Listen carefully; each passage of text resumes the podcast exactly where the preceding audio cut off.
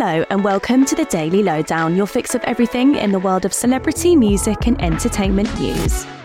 Is Justin Timberlake finally making a return to music? The Mirrors hitmaker has wiped his Instagram of all posts, a classic move from an artist that indicates a new era and fresh material is on the way. If JT does make a big comeback, it'll come soon after he put on a surprise gig at the opening of the Fontainebleau Resort and Casino in Las Vegas last month, where he performed his biggest hits, including Cry Me a River, which prompted him to tell the crowd there was no disrespect, a nod to Britney Spears, who is the 2003 song's subject. No disrespect.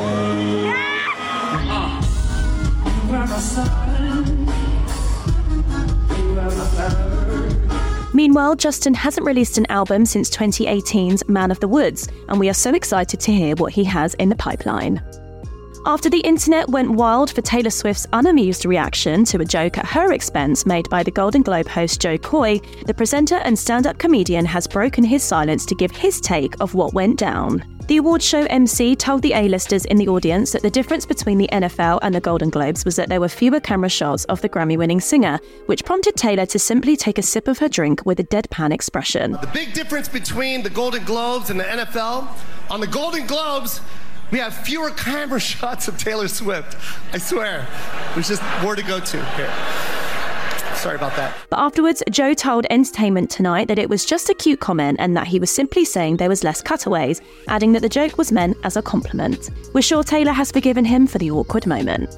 Lil Nas X has sparked controversy after announcing his new single and unveiling the artwork. The track, which will be released this week, is titled J Christ and is the singer and rapper's first music since 2022. The Old Town Road hitmaker said the song was dedicated to the man who had the greatest comeback of all time and features a photo of him depicted as Jesus on a cross. But fans were a little divided with the religion theme, and some were accusing the star of making fun of Christianity. However, Lil Nas X defended himself, saying nothing in the image is a mockery of Jesus, but it's simply an image used in art that has been depicted throughout history. Fans will be able to listen and judge for themselves when the song drops on Friday.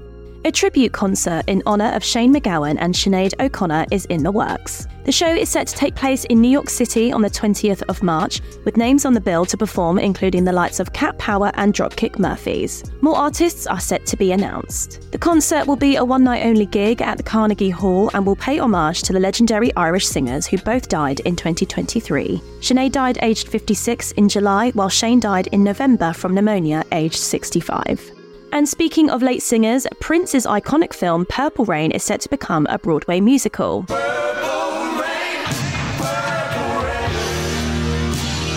Movie was first released in 1984, starring the singer, who also released the album of the same name featuring hits from the film, and it immediately took the world by storm. The film even won Best Original Score at the Oscars and gained over $100 million at the box office. The musical will, of course, feature music and lyrics from the album and film, and it's set to follow a similar plot to the movie. It comes a few years after Universal also acquired the rights to the late singer's tracks with the intention of making a big budget movie, but there's no word on whether this is still in the pipeline. Prince died in 2016 from an accidental opioid overdose.